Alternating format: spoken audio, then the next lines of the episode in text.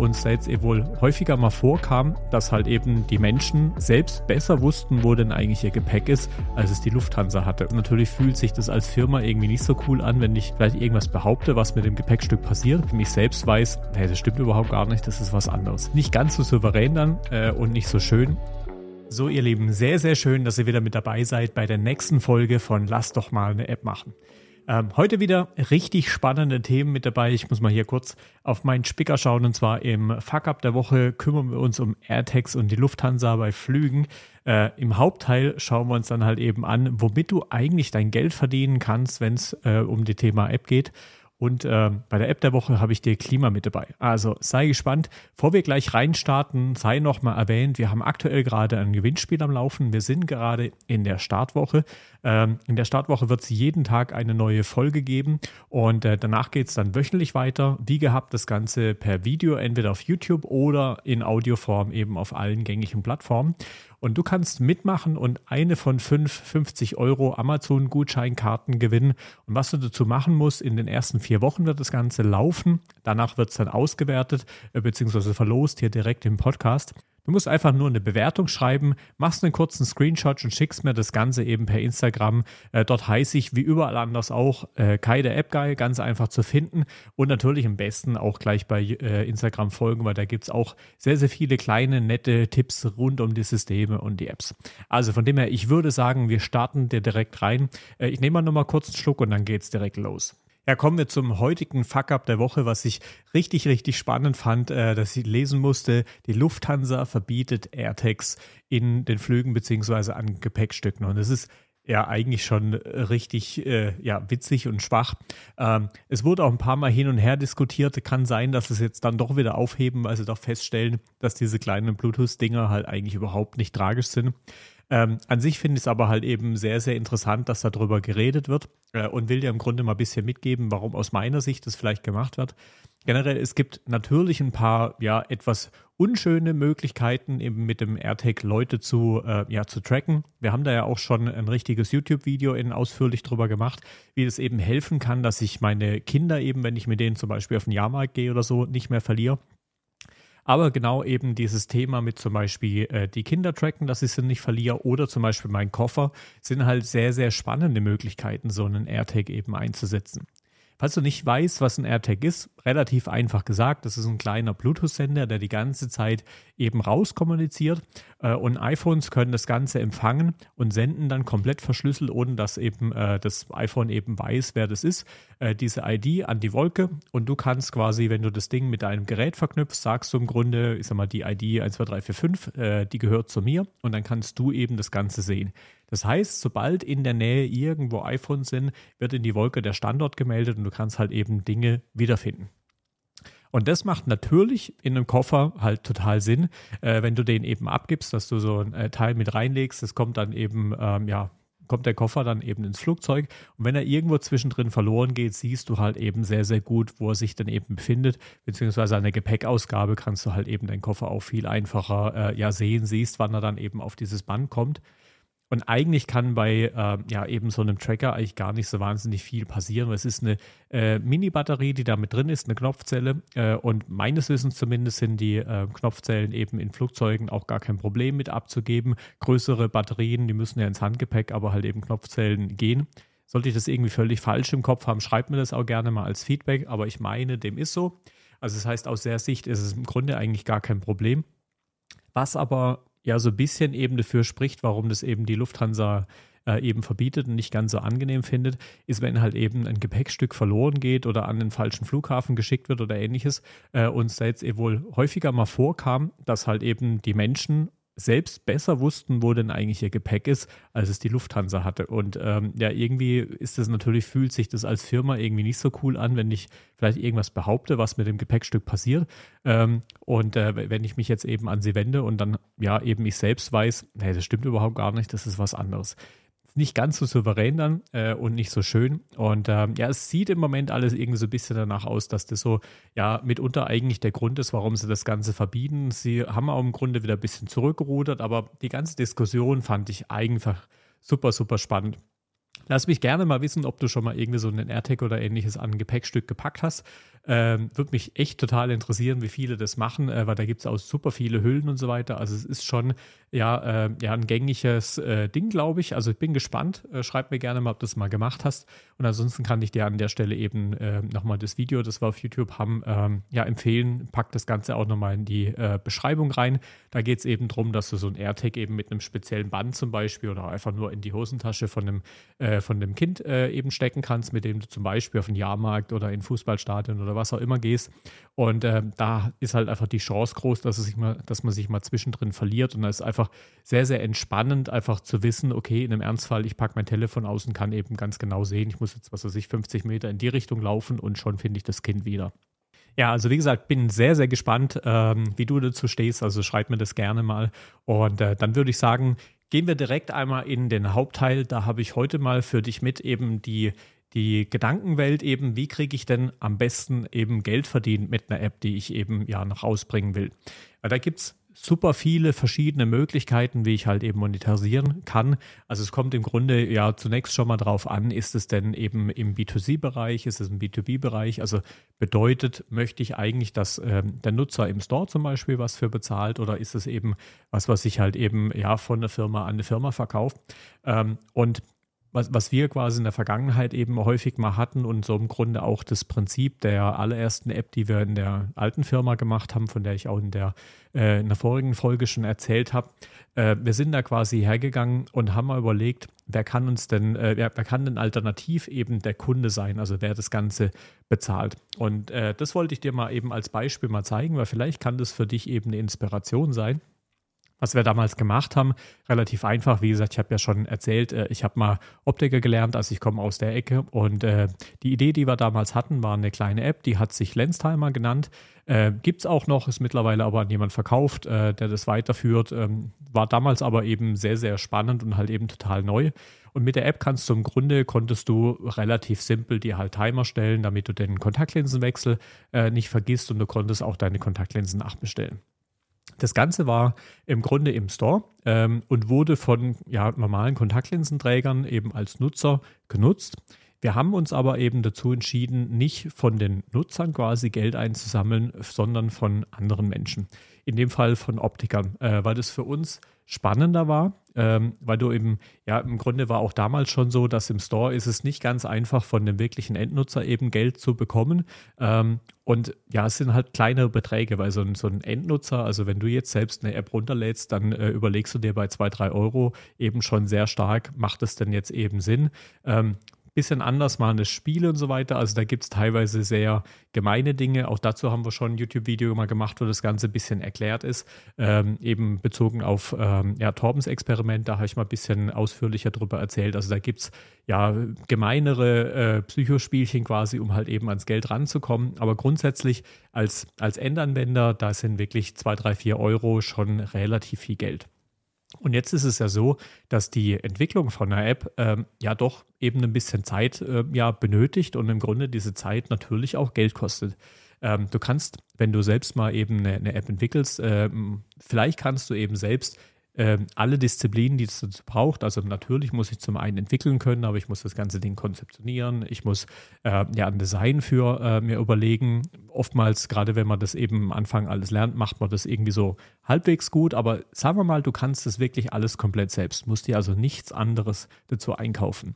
Dann musst du ja im Grunde trotzdem mit sogenannten Opportunitätskosten rechnen. Also das heißt, die Zeit, die du rein investierst, die hättest du ja zum Beispiel in irgendeinem anderen Job halt eben verbringen können, hättest dafür ein Gehalt bekommen und so weiter. Also das heißt, dir ist in der Zeit dann im Grunde eigentlich sind Einnahmen entgangen. Also das heißt, selbst wenn du komplett alles selbst machst, ohne dass du in irgendeiner Form an jemand anderen Geld bezahlen musst, hast du im Grunde eigentlich entgangene Kosten und die musst du natürlich auch berechnen. Und jetzt ist es so, dass bei Apps eben sehr, sehr schnell halt eben da doch ordentlich Zeit reinfließt, weil im Grunde es gibt kein fertiges Baukastensystem oder ähnliches. Also es ist jetzt nicht so wie bei einer Webseite, wo ich mir irgendwie ein Template kaufen kann für ein WordPress oder ähnliches und ändern dann nochmal 3-4 Sachen und dann ist das Ding online, sondern im Grunde, ich möchte ja eigentlich eine App entwickeln, weil ich etwas anders machen will als etwas, was es schon gibt. Also ich möchte in irgendeiner Form anders ein Problem lösen. Das heißt, es gibt natürlich alle möglichen Frameworks, auf die man zurückgreifen kann. Also manche Dinge, man muss nicht alles, jedes Rad neu erfinden. Aber im Großen und Ganzen ist es schon eine Individualsoftware. Und das heißt wirklich, ich bin super schnell, wenn ich quasi die Zeit, die ich reinstecke, in Geld umrechnen würde, bin ich schon sehr, sehr schnell im Bereich von 20, 30, 40, 50.000 Euro. Das kann auch noch eine ganze Ecke heftiger sein, aber kommt natürlich sehr darauf an, was man halt eben macht und wie intensiv das Ganze ist. Aber nehmen wir mal als Rechenbeispiel einfach mal 20.000 Euro. Du hättest da vielleicht irgendwie hättest ein normal halbes, dreiviertel Jahr irgendwie arbeiten können, hast dafür die Zeit eben in die App reingesteckt und sagen wir mal, du hättest in der Zeit eben 20.000 Euro verdienen können. Das heißt, dir sind Kosten entstanden, die dir entfallen sind quasi von 20.000. Wenn ich jetzt eben meine App im Store für, sagen wir mal, 2 Euro verkaufen möchte, dann brauche ich ja im Grunde 20.000 Euro durch 2. Das heißt, ich brauche, wenn ich jetzt richtig rechne, 10.000 Verkäufe. Wobei das nicht ganz stimmt, weil ja quasi die Stores sich halt eben auch nochmal ein bisschen Geld greifen, je nachdem. Also wenn man ein kleines Business hat, dann sind es 15%, wenn man in ein spezielles Programm sich reinbewirbt. Ansonsten sind es 30%, also es geht auch nochmal ordentlich was weg. Aber du siehst schon, du brauchst relativ viele Verkäufe. Jetzt könnte ich natürlich auch einen Weg gehen, und das haben wir damals gewählt, dass ich mir überlege, wer hätte denn noch Interesse dran, da eben Geld auszugeben, im Optimalfall in irgendeiner Form eine Art von Firma, weil für eine Firma natürlich eben 2-3 Euro bei weitem nicht so tragisch sind, als eben für einen Endnutzer. Und so sind wir den Weg dann gegangen. Das heißt, wir haben die App so gestaltet, dass sie generell im Store war und du konntest durch die Eingabe von einem Code konntest du das Ganze auf einen Optiker branden. Also das heißt, wir haben als zahlende Kunden haben wir Optiker genommen, obwohl die Nutzer dann am Schluss eigentlich deren Kunden waren. Und der Gedanke war im Grunde eigentlich, wenn jetzt eben der Optiker eine bessere Beziehung zu seinem Kunden eben hat, dann ist er dafür wahrscheinlich auch bereit, Geld auszugeben. Ja, und so haben wir dann ein System gebaut, eben wie gesagt mit dieser Branding-Möglichkeit, weil ich muss natürlich dann dem Optiker auch in irgendeiner Form Benefits geben, warum der denn mir eben jetzt Geld geben möchte. Und eben wir haben die Kundenbeziehung verbessert. Es war dann gefühlt eben seine App, also das heißt, nach der Codeingabe hat es dann überall seine Logos gegeben, seine Kontaktdaten, er konnte sich dort präsentieren mit verschiedenen Bildern und so weiter. Und der quasi Endnutzer, der konnte dann auch eben nur Kontaktlinsen eben bei seinem Optiker bestellen. Also es war eben dadurch für die einzelnen Optiker eben ein spannendes System. Wir hatten für uns quasi dann den riesen Benefit, also wir haben neben einer Einrichtungsgebühr, die wir halt eben verlangt haben, um halt eben die Bildwelten und so weiter alles einzurichten, haben wir, wenn ich es noch richtig weiß, glaube ich 5 Euro pro Endnutzer damals verlangt. Ein Preis, den wahrscheinlich die Endkunden selbst gar nicht unbedingt bereit gewesen wären zu bezahlen, weil ich kann mich noch erinnern, in der Zeit war irgendwann mal vor WhatsApp von Facebook bzw. Meta, wie sie heutzutage heißen, übernommen wurden. Hat WhatsApp irgendwann mal auf iOS-Seite eigentlich immer 99 Cent gekostet, oftmals mit Aktionen für aber es hat eigentlich immer so 1 Euro gekostet. Und bei Android war es eigentlich immer kostenlos. Und irgendwann haben die mal ein Jahresabo eingeführt für 99 Cent. Das heißt, ein Jahr lang WhatsApp benutzen hat 99 Cent gekostet. Und meine damalige Freundin hat sich tierisch darüber aufgeregt, wie das denn jetzt sein kann, dass eben WhatsApp plötzlich Geld kostet. Und ich habe damals echt nur gedacht, so, das kann jetzt wohl nicht wahr sein. Du benutzt das Ding irgendwie, keine Ahnung, 80 Mal am Tag und dir ist es im Jahr kein Euro wert. Das kann ja echt nicht wahr sein. Ja, schlussendlich war es, also worauf ich da im Grunde eigentlich raus möchte bei Endnutzern, ist eben die Schwelle, Geld auszugeben, wirklich eine wesentlich schwerere. Auf iOS-Seiten noch ein bisschen einfacher, bei Android ist noch mal ein bisschen schwerer. Wenn dich das genau interessiert, auch da können wir gerne mal eine spezielle Folge drüber machen. Also lass mich das gerne mal wissen. Ja, dann können wir da auch noch mal drüber sprechen. Auf jeden Fall war für uns, um da ein bisschen zu der Geschichte zurückzukommen, eben der bessere Weg, eben das direkt an die Optiker zu verkaufen, weil wir damit im Grunde neben der Einrichtungsgebühr, also schneller einen ersten Vorab größere Summe hatten und halt eben auch mehr pro einzelnen Kunden eben verdienen konnten, also für einzelnen Endnutzer, als wir das wahrscheinlich im direkten Verkauf an die Endnutzer halt eben bekommen hätten. Dazu war aber eben das Spannende eigentlich auch, dass quasi die Ansprache der für uns zahlenden Kunden natürlich dann damit eine ganze Ecke kleiner war. Das heißt, wir mussten nicht mehr alle Kontaktlinsenträger in Deutschland im Grunde targetieren, sondern nur noch in Anführungszeichen alle Optiker. Und das ist natürlich eine wesentlich geringere Zahl. Das heißt, wir hatten eben ja auch weniger Gespräche zu führen, um ähnliche Umsätze machen zu können. Jetzt war es damals so, wir mussten dann ein bisschen weiter überlegen, weil das Team war im Grunde eigentlich ich mehr oder weniger. Wir haben dazu, also ein guter Freund damals hat das Ganze entwickelt, aber ich war im Grunde eigentlich im Vertrieb.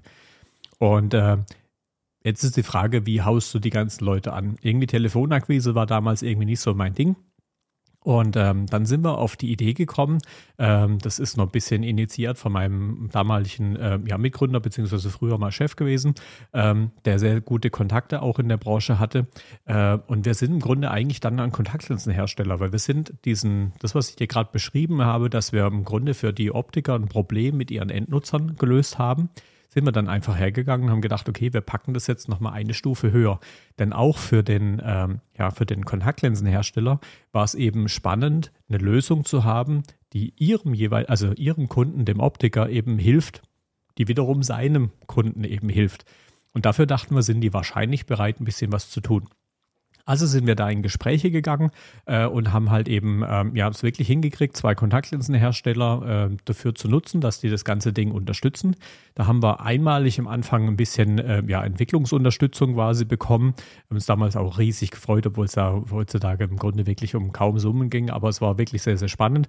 Dafür durften die im Grunde eigentlich dann, die Kunden, die sie geworben haben, haben dann eben dafür eine kleine Werbegrafik von ihnen reinbekommen. Also das heißt, deren Benefit war dann eigentlich, dass die Optiker, die sie eben werben, dann bei ihren Endnutzern dann halt eben die Werbung vom Hersteller eben sieht. Das war für die eben sehr spannend.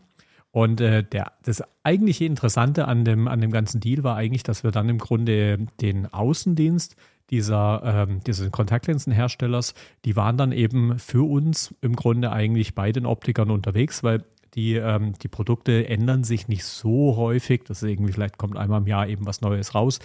Die besuchen aber natürlich die Optiker immer wieder, um halt einfach den Kontakt zu halten. Und so richtig viel Neues, Spannendes haben die eben nicht häufig dabei. Und dann war das natürlich eine sehr, sehr interessante Sache, eben so mitbringen zu können, dass du halt eben das Ganze unterstützen kannst, dass da eine eigene App für den Optiker sein kann. Das heißt, für den Hersteller war das sehr, sehr spannend, seinen Außendienstlern das mitzugeben. Und so hatten wir es dann im Grunde eigentlich hinbekommen, dass der Kontaktlinsenhersteller oder dessen Außendienst im Grunde eigentlich unser Produkt verkauft hat, mit dem wir dann Geld verdient haben. Und ich wollte dir im Grunde diese Geschichte einfach so ein bisschen mal erzählen, um mal einfach die Gedanken anzuregen, zu überlegen, wo kann ich denn überall quasi alles Geld verdienen im Grunde? Also wem helfe ich denn? Weil es oftmals eben sehr, sehr spannend ist, eben selbst wenn ich ein Produkt habe, was sich an Endnutzer eben sich wendet und die Endnutzer das Ganze zahlen möchten, kann sinnig sein zu gucken, für wen ist das denn, also im Optimalfall in einem Businessumfeld, also für welche Firma ist es denn spannend, da vielleicht einfach größere Pakete zu kaufen, weil du damit eben im Grunde mit weniger Gesprächen, weniger Targetierung und so weiter halt eben eine ganze Ecke mehr Umsatz machen kannst. Ja, und da kann es eben sehr, sehr spannend sein, einfach mal ein bisschen ums Eck zu denken. Also das heißt, vielleicht mal in einem anderen Beispiel, das ist jetzt was Fiktives, was ich jetzt erzähle, aber im Grunde, wenn ich eben ein Produkt habe, was ich an Endnutzer verkaufe und das ist vielleicht für die ein oder andere Firma spannend, dass die das zum Beispiel ihren, was weiß ich, Azubis oder ihren Mitarbeitern mitgeben, beziehungsweise die vielleicht ihren Kunden eben zeigen können, also dass das für die Firma einen Mehrwert geben kann, zum Beispiel Marketing, dann macht es total Sinn, da einfach mal in die Gespräche zu gehen. Und einfach zu schauen, was müsstet ihr vielleicht an dem Produkt umgestalten, also zum Beispiel einen Powered By oder ähnliches rein. Und dafür bekommt ihr dann im Grunde Geld. Entweder eine Einmalzahlung oder vielleicht eben so eine Geschichte, wie wir es gemacht haben, dass wir den Außendienst quasi nutzen kann. Aber vielleicht ist es auch einfach so, dass die Firma im Grunde vielleicht irgendwie leicht rabattiert oder ähnliches einfach für ihre Kunden oder vielleicht auch für ihre Mitarbeiter einfach einen festen Zugang bucht. Jetzt nehmen wir mal an, du verkaufst irgendwas hast eine Firma, die im Grunde, du wirst normalerweise irgendwie vielleicht dein Monatsabo für, was weiß ich, 2 Euro verkaufen und hast jetzt eine Firma, mit der du irgendwie ausmachst, dass die statt 2 Euro nur 1 Euro pro Nutzer bezahlen, aber dafür halt eben für ihre 4000 Mitarbeiter halt eben einen Zugang buchen und machen das Ganze für direkt ein Jahr oder ähnliches, dann hast du halt eben super schnell eine Einnahmequelle. Und du hast vor allem, also gerade wenn es dich ein bisschen in die Richtung zieht, dass du vielleicht mal irgendwie Venture Capital oder ähnliches mit reinnehmen willst, kannst halt eben sehr, sehr schnell dann wirklich auch schöne Nutzerzahlen oder schöne Verkaufszahlen halt eben präsentieren. Und das hilft da natürlich extrem, weil im Venture Capital Game geht es natürlich immer sehr stark darum, einfach zu sehen, ist ein Produkt, kommt es am Markt an und ob ich jetzt quasi eine Firma davon überzeuge, dass es halt eben sinnig ist, denen, 10.000 Mitarbeitern einen Zugang zu stellen oder ob ich jetzt 10.000 Nutzer draußen das verkaufe. Es ist schon ein bisschen unterschiedlich gewichtet, keine Frage, aber beides sind Sales in der gleichen Größe. Und also das wollte ich dir im Grunde einfach mal mitgeben. Also nimm dir da ein bisschen Zeit, einfach mal drüber nachzudenken und zu hirnen, für wen löse ich denn ein Problem auf der Nutzerebene? Weil sonst, da hatten wir es ja auch in der vergangenen Folge sonst wird eben der Nutzer halt eben dein Produkt nicht benutzen. Aber wer könnte denn noch jemand sein, der halt eben für den das spannend ist, quasi da Geld reinzustecken? Also für wen ist zum Beispiel der Nutzer halt ein guter Kunde, Mehrwert oder was auch immer? Ja, weil da kannst du im Grunde für dich sehr, sehr viel rausholen, Zeit sparen und halt eben schneller vorankommen und damit halt eben auch sehr, sehr viel schneller diese Anfangsinvestition, für die wir es ganz am Anfang mal ein bisschen errechnet haben, also was das halt eben schnell eben kostet, so ein Produkt zu erstellen, musst du ja eben möglichst schnell die Kosten auch wieder reinspielen, damit das Ganze halt eben Spaß macht, weil, sagen wir, unterm Strich, ganz klar, muss man auch sagen, eine App, die man einfach nur erstellt, aber von Leuten vielleicht benutzt werden, aber da wo nie die Kosten wieder reinkommen, das macht natürlich sehr wenig Sinn, vor allem das dann halt eben weiterzuentwickeln und deine Nutzer, wenn sie im Optimalfall die App halt eben lieben, dann möchten sie ja auch, dass weiter dran gearbeitet wird und dafür brauchst du im Grunde einfach Geld. Deswegen also, neben natürlich der Grundüberlegung, wer soll das ganze Ding halt eben bezahlen, wollte ich das einfach mal in der kleinen Anekdote aus unserer Vergangenheit mal erzählen, dass es da sehr, sehr viele Mittel und Wege geht und im Grunde ist da wirklich gut ist, darüber nachzudenken, wie kann ich das Ganze denn halt eben machen, um auch möglichst schnell und möglichst einfach, gerade wenn das Team noch nicht so groß ist, Verkäufe generieren zu können. Dann kommen wir doch zu der Kategorie App der Woche. Ich habe dir hier nochmal was mitgebracht, auch da wieder ein kleiner Wink. Also da haben wir auch eine ausführliche Geschichte oder ein ausführliches Video auf YouTube gepostet. Es geht mir um die App Klima und ich dachte, das passt thematisch einigermaßen gut dazu, weil vor einigen Jahren, muss ich sagen, hätte ich wahrscheinlich gedacht, dass so eine Art von App eben sehr, sehr schwer hat, Geld einzusammeln. Also passt das im Grunde so ein bisschen ganz gut dazu. Vielleicht kurz erklärt, was macht die App? Du kannst in der App Klima auf eine sehr, sehr schön gestaltete Art eben zuerst mal im Grunde errechnen, wie deine Klimabilanz ist, also dein persönlicher Fußabdruck. Dann kriegst du im zweiten Schritt eben für die einzelnen Bereiche, in denen du halt eben, ich nenne es mal Defizite hast oder wo halt eben im Grunde Optimierungsmöglichkeiten ist, bekommst du eben angezeigt, was kannst du denn alles machen, um das Ganze zu optimieren, weil ich glaube, wir sind uns alle einig mit der ganzen Klimageschichte. Da wird noch sehr, sehr viel auf uns zukommen. Wir haben jetzt in den letzten Jahren mit Virus zu kämpfen gehabt, jetzt gerade aktuell Krieg. Aber dieses Riesenthema steht uns noch echt sehr groß vor der Tür. Und deswegen finde ich es wichtig, sich damit halt eben auch zu beschäftigen. Das heißt, du kannst eben nach der Errechnung deiner eigenen Klimabilanz, kannst du eben sehen, wie du das Ganze verbessern könntest und hast dann halt eben auch die Möglichkeit, manchmal kann man nämlich nicht unbedingt alles verbessern oder will vielleicht irgendwas auch nicht verbessern und dann hast du die Möglichkeit halt eben zu kompensieren.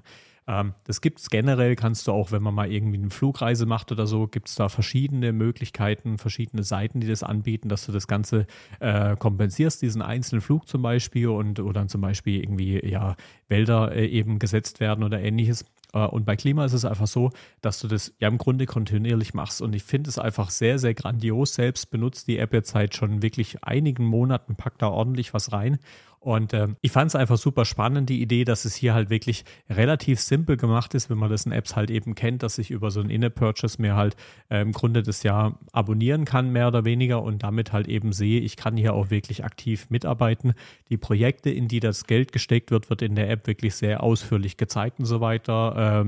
Wir haben in dem Video, haben wir das auch ausführlich angeguckt, also es ist geprüft und so weiter, also kein Nepp oder ähnliches, und ja, für mich war es einfach nochmal wert, das hier in der Kategorie auch zu erwähnen, weil es, glaube ich, ein sehr wichtiges Thema ist. Es ist auf jeden Fall eine sehr, sehr schön gestaltete App, also gefällt mir wirklich sehr, sehr gut, wie man da durchgeführt wird und so weiter.